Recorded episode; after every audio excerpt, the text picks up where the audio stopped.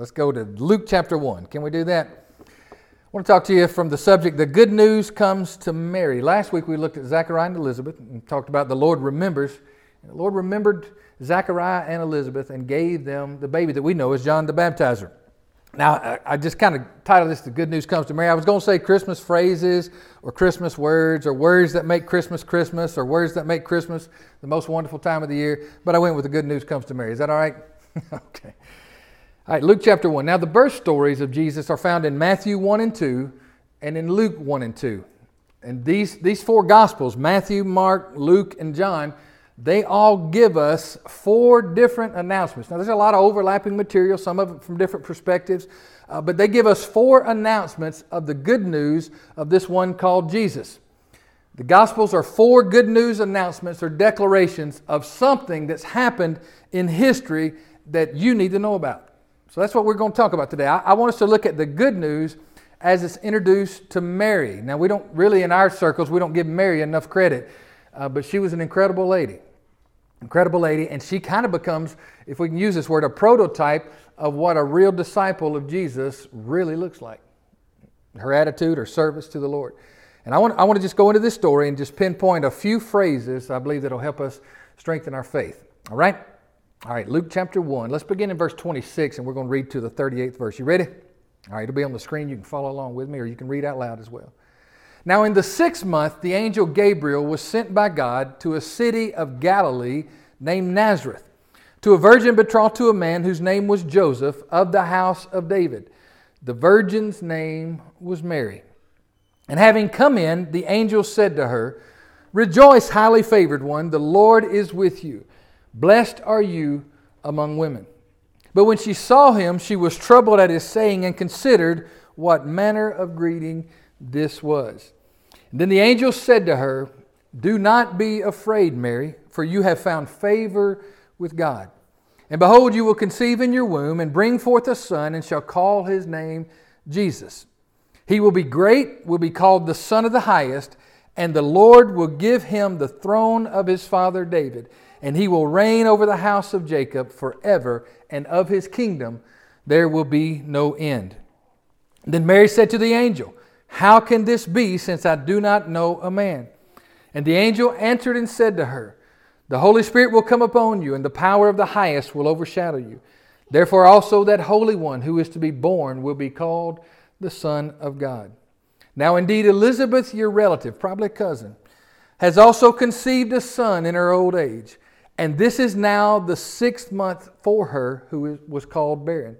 For with God, nothing will be impossible. Well, I love that phrase. Then Mary said, Behold, the maidservant of the Lord, let it be to me according to your word. And the angel departed from her. This is the word of the Lord. Let's pray. Lord, we thank you so much for your word. We just give it our attention and we ask you to speak to our hearts. We ask you to change us. We ask you to help us, to help us to see you more clearly, Lord, to help us to follow you better. Help us to understand who you are so that we can partner with you in the thing and the assignments and the purposes you called us to do. We bless you, Lord. We thank you for your word. In Jesus' name, amen. Amen. The first phrase I want to look at here is this idea to a virgin. This angel, Gabriel, who stands in the presence of God, comes to Mary, this young lady who is a virgin. It says to a virgin. So right away, we see as in the reading of this story, right away, I mean, this is just the opening lines of the gospel. Right away, we see a different kind of story with supernatural stuff involved in it. Supernatural in nat- nature. In fact, we've got an angel that appears. Anybody ever seen an angel? No.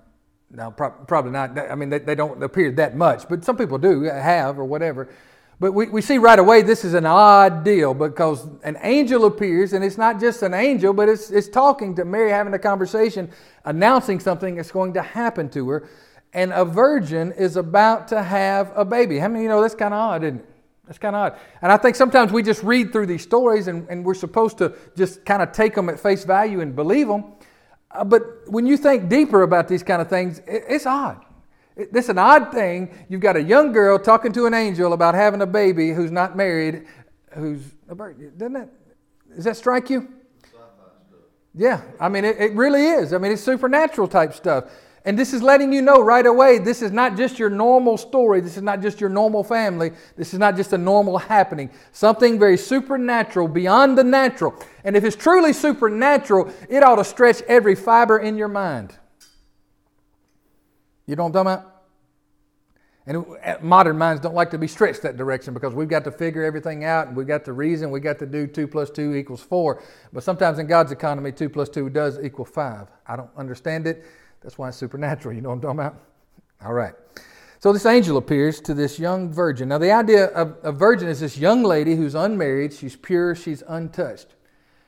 And she asked the question that we should be asking while we're reading this.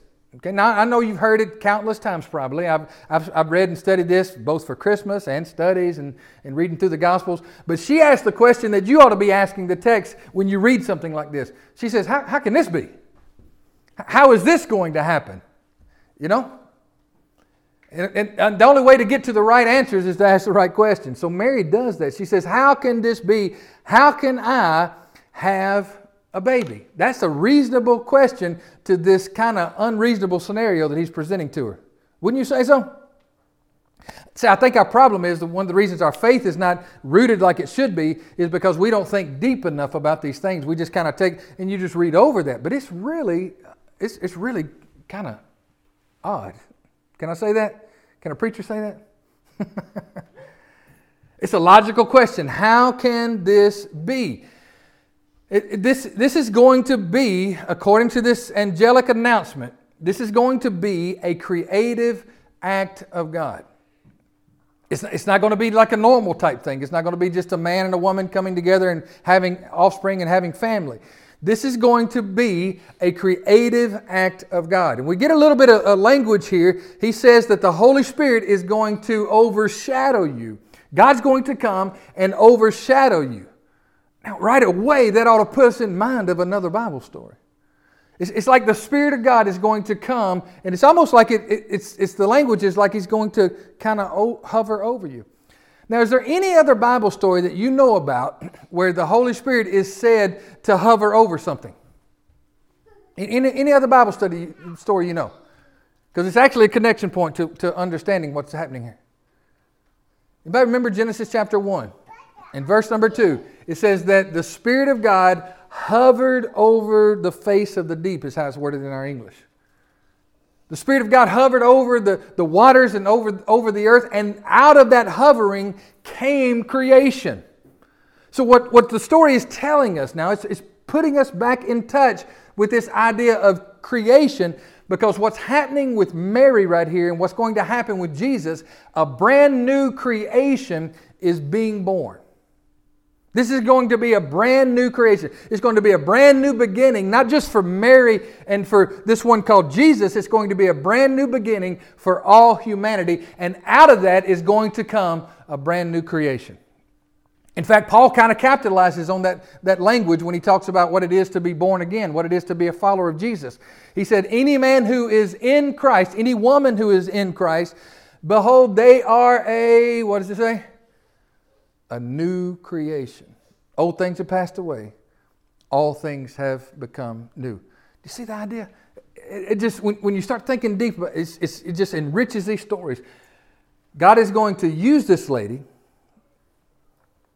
and a supernatural, creative miracle is going to happen, and a brand new creation is going to start.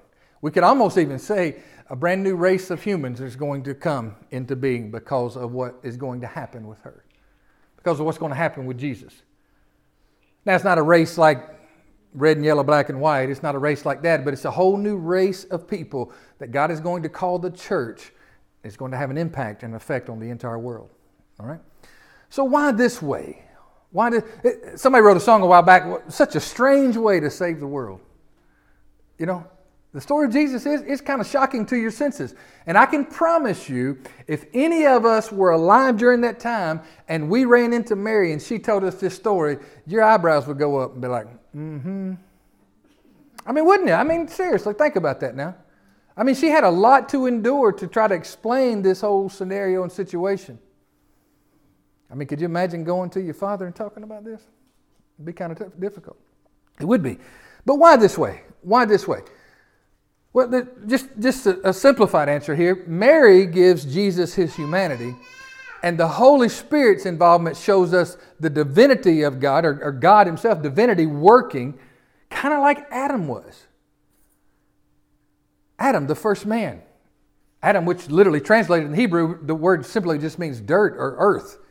You know, that he's an earthling. He's this new creation that God made. But what did God use to make Adam? What was Adam? He, was, he was dirt. God reached into his own creation, gathered up all the raw material that he needed, which was basically dirt.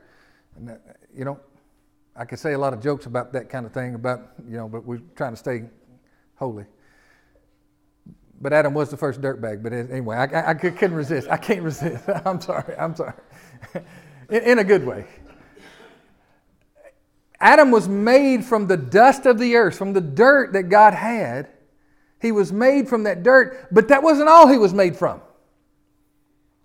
Adam, as he lay there, fashioned and shaped as a human being, as he lay there, he, he, he's shaped as a human being, but he's lifeless. And what did God add to him in order for him to come alive? What did he do? He breathed into Adam's nostrils the breath of life, and that man brought life. He came alive, right? Because of the breath of God. So, so Adam is made up of the dust or the dirt and the breath of God. Jesus is going to be made up of the substance of humanity, just like Adam was, and he is going to be also made up of this divine encounter, this, this life of God that's going to be imparted to Mary, and it's going to be this union that he's going to be 100% human and 100% God. You get that? In fact, fact Paul kind of gets that idea into it when he talk, starts talking about Jesus in the, in the book of Romans, which is some real deep theological stuff at the book of Romans, it's really worth, worth a lot of attention, is that Adam was who he was, the first man, but now Jesus is the new Adam. Because something kind of like what happened to Adam happens to and through Jesus. To a virgin. Lots more we could say about that, not to mention it was spoken of throughout the course of history through the prophets that it would happen this way. Another phrase that kind of grabs my attention reading through there is what the angel says to Mary that you have found favor with God. Say that with me. You have found favor with God. That word favor, it's translated several times in the scripture. It's actually the, the Greek word charis, C H A R I S, which we get our word charismatic or, uh, you know, that, that idea that somebody's maybe very charismatic, they're kind of gifted with people and things of that nature, got a good personality. It's more likely translated in scriptures almost all the time, the word grace.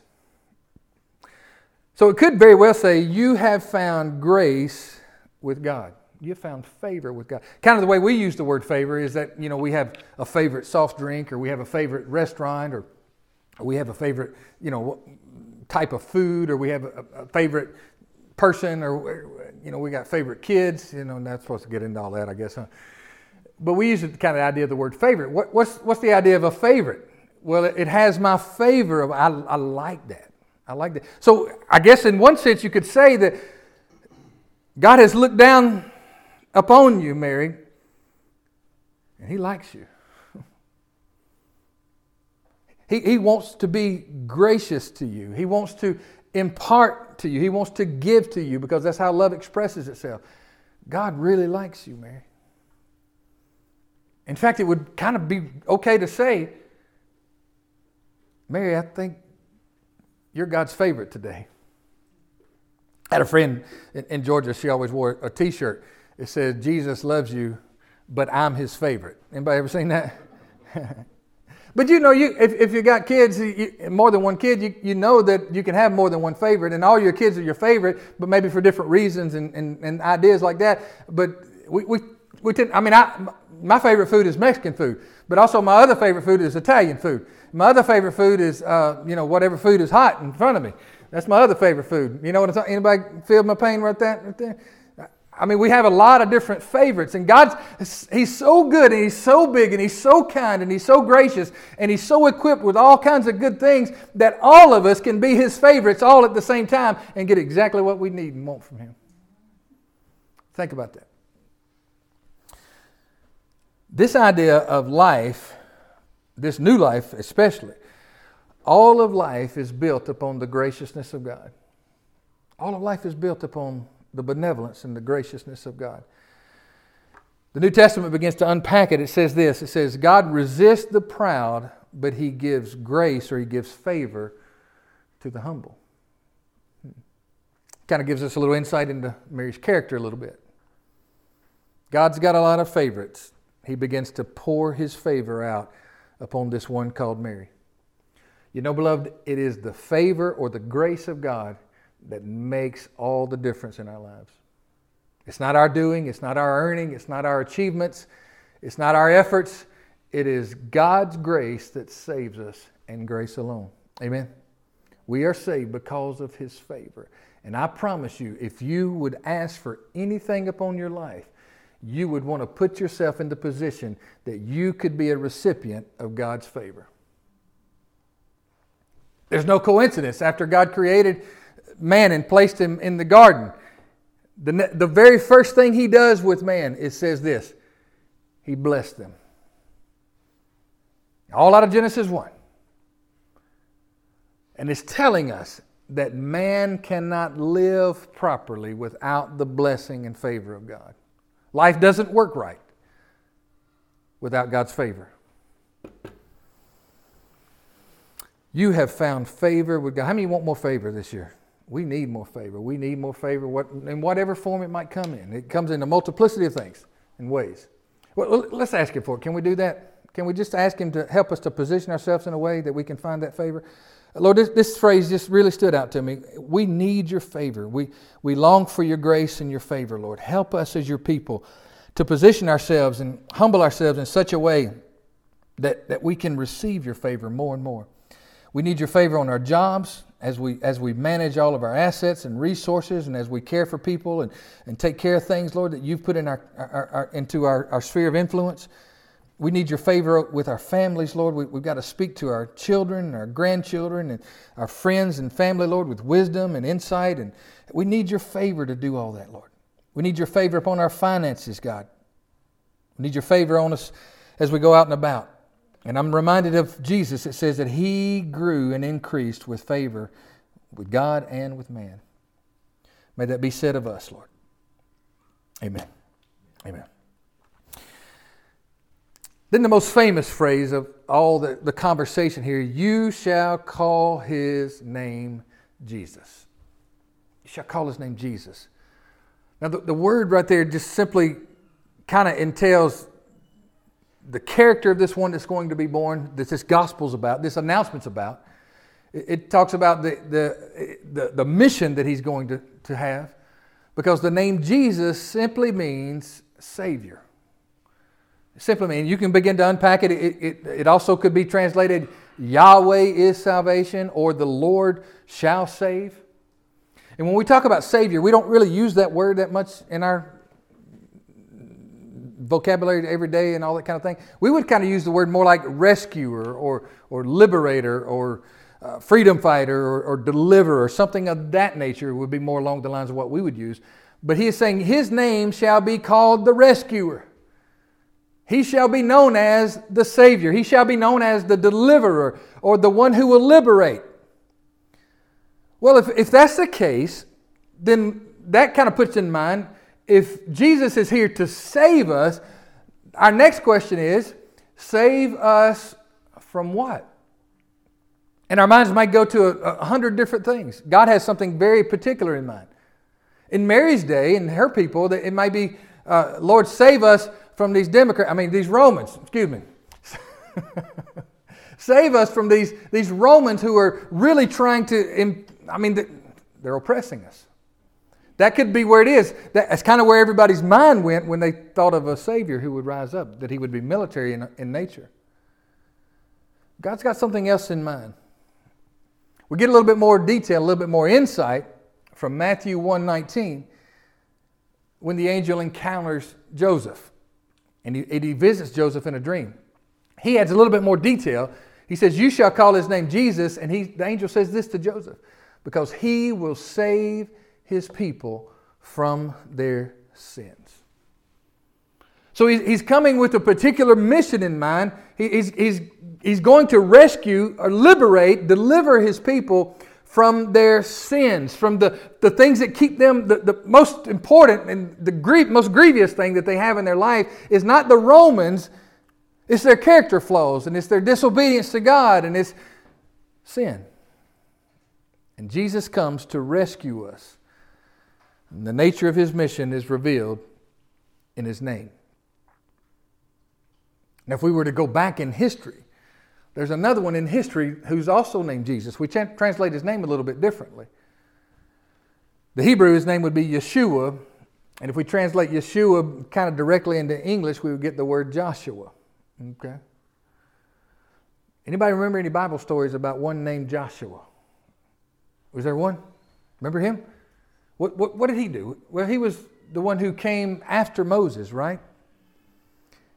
And what Joshua did he led the people of God out of the wilderness, out of the desert, and he led them into the promised land. There's no mistake about it. Everybody that would hear that name would think, it was a very common name, but everybody that would hear that name and think deeply about it would say, Is he going to be one like Joshua? And the answer to that question would be yes. He is going to be one who will lead his people, God's people, into a whole new promise. Call his name Jesus. And he begins to add a few little details to it. He says in verse 31 this one called Jesus will be great, he'll be the Son of the highest. Son of the highest. Who, who's the highest? Who's that? It's God. He'll sit on the throne of his father David and he will be called, later on in verse 35, I think it is, he will be called the Son of God.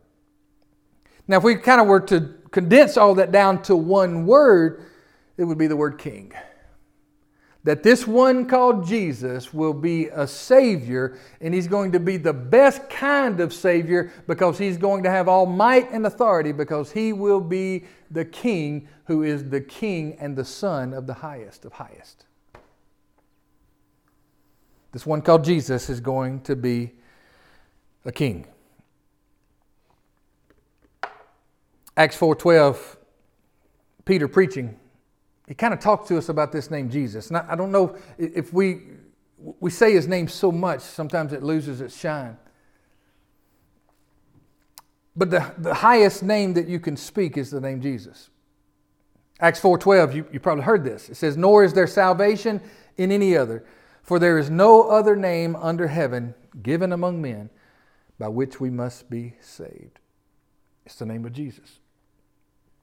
Now, one of my fondest memories of my grandmother growing up, and she's a lot of credit to her for our faith in our family. She would pray a, a lot. She would pray for us. She would cry a lot. She just had a real tender heart. And she was the most giving person I'd, I'd ever known and met.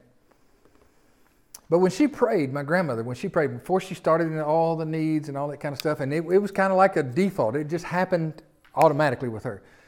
She would come, come to us and she would pray for us. She'd know we had something going on or maybe we weren't feeling well, and she would just start her prayers just, just like this Jesus, Jesus, Jesus, Jesus, Jesus, Jesus, Jesus, Jesus, Jesus, Jesus. I mean, I'm telling you, she'd say it 50 times at least. Anybody heard anybody pray for you like that? She would just say, Jesus. Jesus. One time I asked her, I said, Mama, how, how come you always say Jesus all the time. She said, Well, son, that's the greatest name there is. And that's the highest name I know. And that's who I'm talking to. And that just really stuck with me as a kid. And so sometimes when I pray, now, when I pray, it's just Jesus, Jesus, Jesus, Jesus, Jesus. You know. No other name. Now listen to this about this name Jesus. Philippians 2, 8 through 11. We talked a little bit about this Wednesday night. It says this about, about this one called Jesus. Being found in appearance as a man, he humbled himself and became obedient to the point of death, even the death of the cross. Therefore, God also has highly exalted him. This is the idea of the highest thing, the Son of the highest, and the King idea. And he's given him the name which is above every name, that at the name of Jesus, every knee should bow of those in heaven, of those on earth, and of those under the earth, and that every tongue should confess that Jesus Christ is Lord, or He's King, to the glory of God the Father. So, what was the name given to Him? That's the name above every name. It's the name above the Caesar of their day. It's the name above the leaders of our day and the kings of our day as well. It's the name above every name that could ever be named on the face of the earth. God has exalted Jesus to a place to say, I'm giving you this name, and this name will be honored above all names for all of eternity. And it's the name of Jesus. That's why we don't take his name lightly. That's why we don't speak his name in the form of a slur or some kind of frustration or worse, cursing. We don't use a name that is that valuable to humanity in that kind of way. Amen. And when we talk to him or we call his name or we use his name, we're talking about the greatest name that not just only is, but will always be. You hear me? Another phrase Verse 33 says this Of his kingdom there will be no end. Say that with me. Of his kingdom there will be no end. So he's going to be a king. And according to this statement and, and many other prophecies and things that's going to happen and, and has already played out and will continue to play out for all of eternity, this kingdom is going to be the greatest kingdom that the world has ever known. Of his kingdom there will be no end. Now, when we think of that, that idea of no end, we think of kind of maybe oriented with our time. I don't think it's just oriented like that, but it is a forever kingdom. There's no doubt about that. It is a kingdom that will last forever.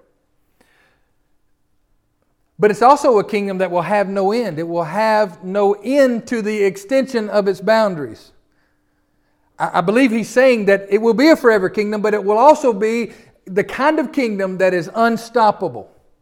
It'll be the kind of kingdom. See, see, Jesus had a mission.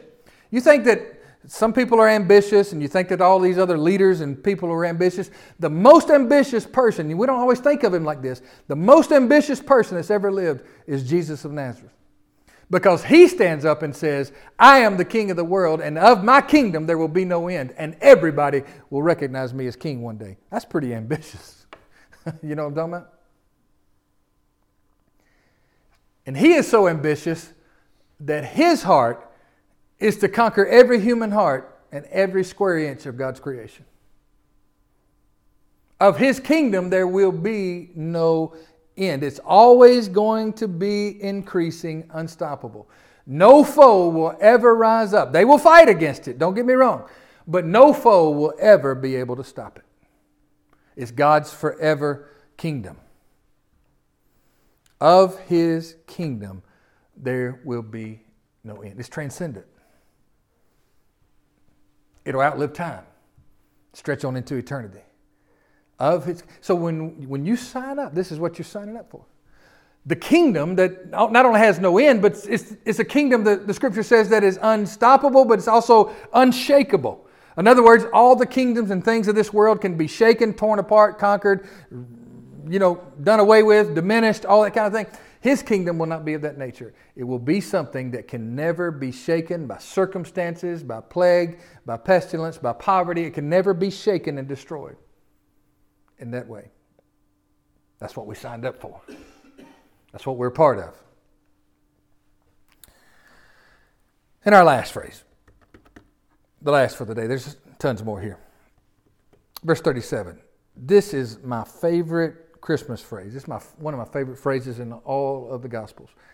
For with God, nothing will be impossible. Say it with me. For with God, nothing will be impossible. Say it again. Come on now. For with God, nothing will be impossible. Let that sink down to your toes because this is a great statement of faith right here, and it's a great statement of confidence in God and towards God. Why will all of this happen?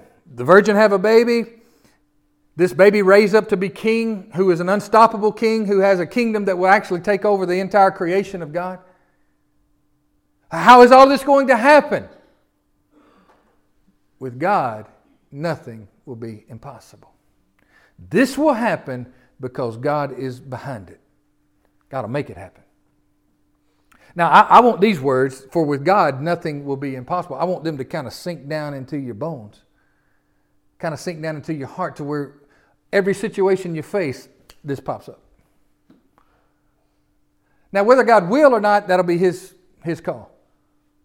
But whether or not He's able, we know He can do anything. For with God, nothing will be impossible. This is what the angel said. I mean, this is kind of a heaven, this is heaven talking to earth. And it's something the earth doesn't know about God. Oh, they, have had glimpses of it, but this is, this is an angelic revelation about the God who he stands in the presence of. He said, Let me tell you something about God. Even though you may not have it lined up in your circumstances or in your power to perform it, I want to tell you something. Heaven wants to tell you something, tells the earth something, that with God, nothing is impossible. Nothing. Christmas tells us that because it's a far out story. It pushes the limits of our thinking and our mind and our understanding and goes from the realm of the possibility stretching into the impossible. With God, nothing will be impossible. His power is unmatched, His wisdom is incomparable, His plan cannot be stopped, His pur- purposes will prevail, His promises are sure, His truth, His word is His truth. Nothing is impossible with God. There's never been a question that He didn't have an answer for. There's never been a problem He can't solve, a dilemma that He can't figure it out, an obstacle He can't overcome. There's never been an enemy He cannot defeat. And the angel would speak to all of our hearts and say, For with God, nothing is impossible. Amen. Memorize that. Get it. Say it over to yourself. Speak it to your faith uh, until it, I mean, faith comes by hearing the Word of God. This is part of the Word of God. The angel gives it to us and says, God is bigger than you've ever imagined, and He can do anything. And while we're living through some pretty perilous times, and a lot of things are happening in our community and in our lives, we've got to be reminded though, heaven, or though, though hell roar and things come against us, and it seems like we lose a battle here and lose a battle there God wins the victory. With Him, nothing is impossible. Do you believe that? So we hear these things. What should our response be? How should you and I respond to news of this importance and this magnitude? How should we respond? Well, you could simply refuse to believe. There's a lot of folks that hear the Word of God and just simply refuse to believe. Maybe because they don't quite understand it, maybe because it kind of contradicts something of what they think, but you could refuse. Or you could doubt. You could doubt the validity of these claims because they go way past your possibilities. Or you could have another response. You could have a response like Mary had. Listen to what Mary says. I mean, you know, we're reading this story. This story is happening to her. This is a whole different level with Mary. And here she becomes like, like the model disciple, what it really means to believe God, what it really means to serve God. What a wonderful lady.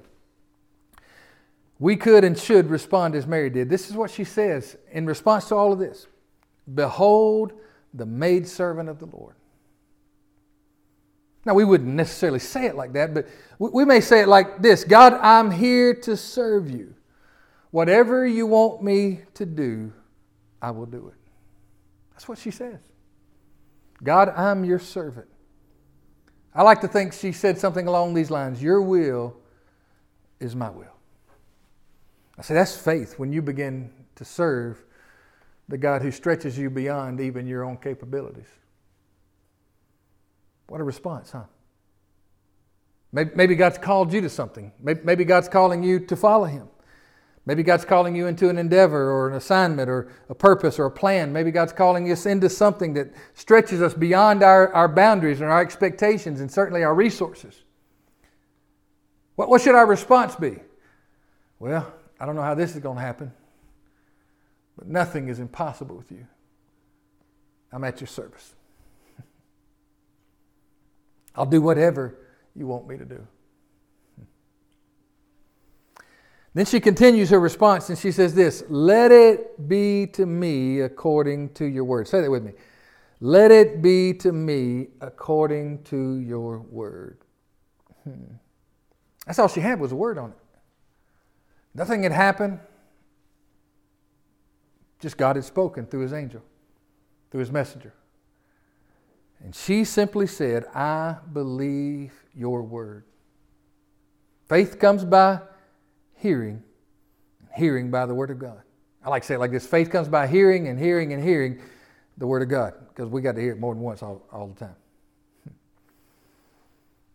I hear her saying, I want to be a part of what you are doing, God. Include me in your plans. Now she would have to let go of her plans in order to partner with God's plans. We all do. I hear her saying, I want to be a part of this miracle called Jesus. That was her response. Let it be to me just like you said.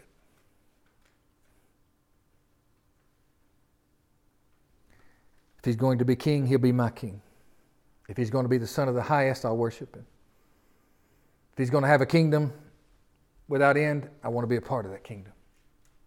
Let it be to me according to. And if I have to go and stretch past all of my boundaries and all of my senses,